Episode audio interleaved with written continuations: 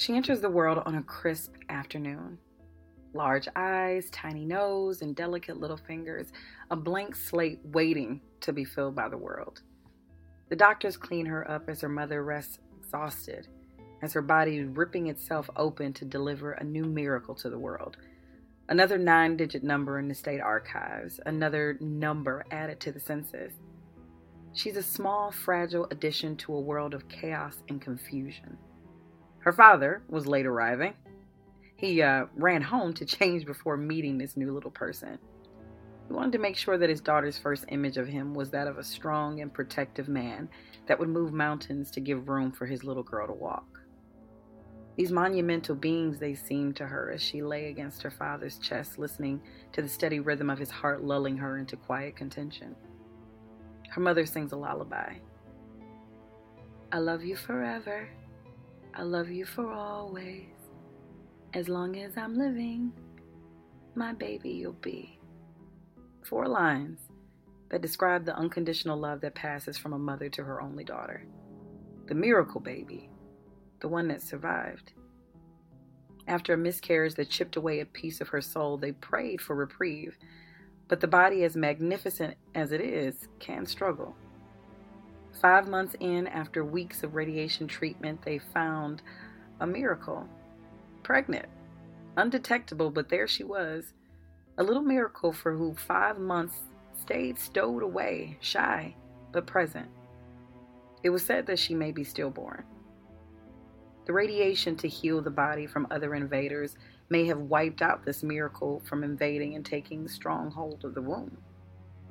When she screamed in the delivery room, there was a collective sigh of relief. She was a miracle. She was alive, and she was loud.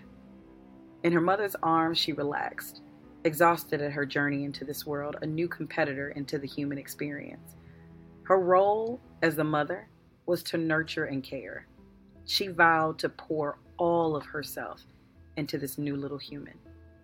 Her father looked on with pride at his little miracle, understanding his role to provide and protect. The rules of society say that he's supposed to be the head and therefore the covering for the family.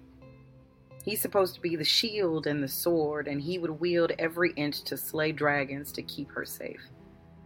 Safe from a world that will not protect her, not defend her, persecute her features, denigrate her culture, and police her body.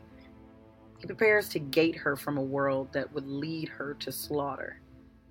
Her soft cries remind her parents that her survival depends on the choices they make. Her future is mapped by their teaching. What will she become? And who will she be?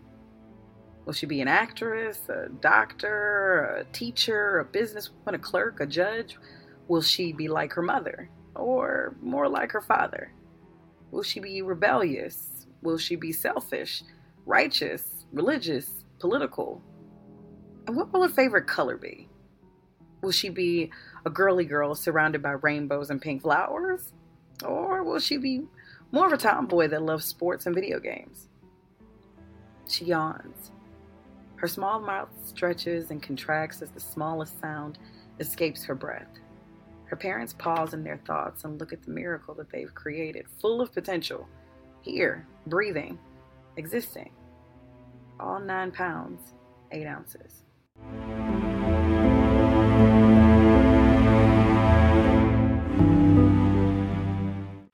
Thank you for listening to a new chapter of Volume 1 Amethyst, a female experience from the Libra Saga. An episodic collection of stories, words, poetry, and content centered on each intersectional plane of the human experience from one Libra's perspective. Follow her story through joy, pain, heartache, and drama. Each story curated to create a layered timeline of emotions, words, and actions. It may get messy, but it stays entertaining. Check out the blog at mickeyjking.com to follow the story from the beginning. Sign up for the monthly newsletter so that you know what's coming up next, and become a member on Patreon to help keep the story going. I hope that you enjoyed this newest installment.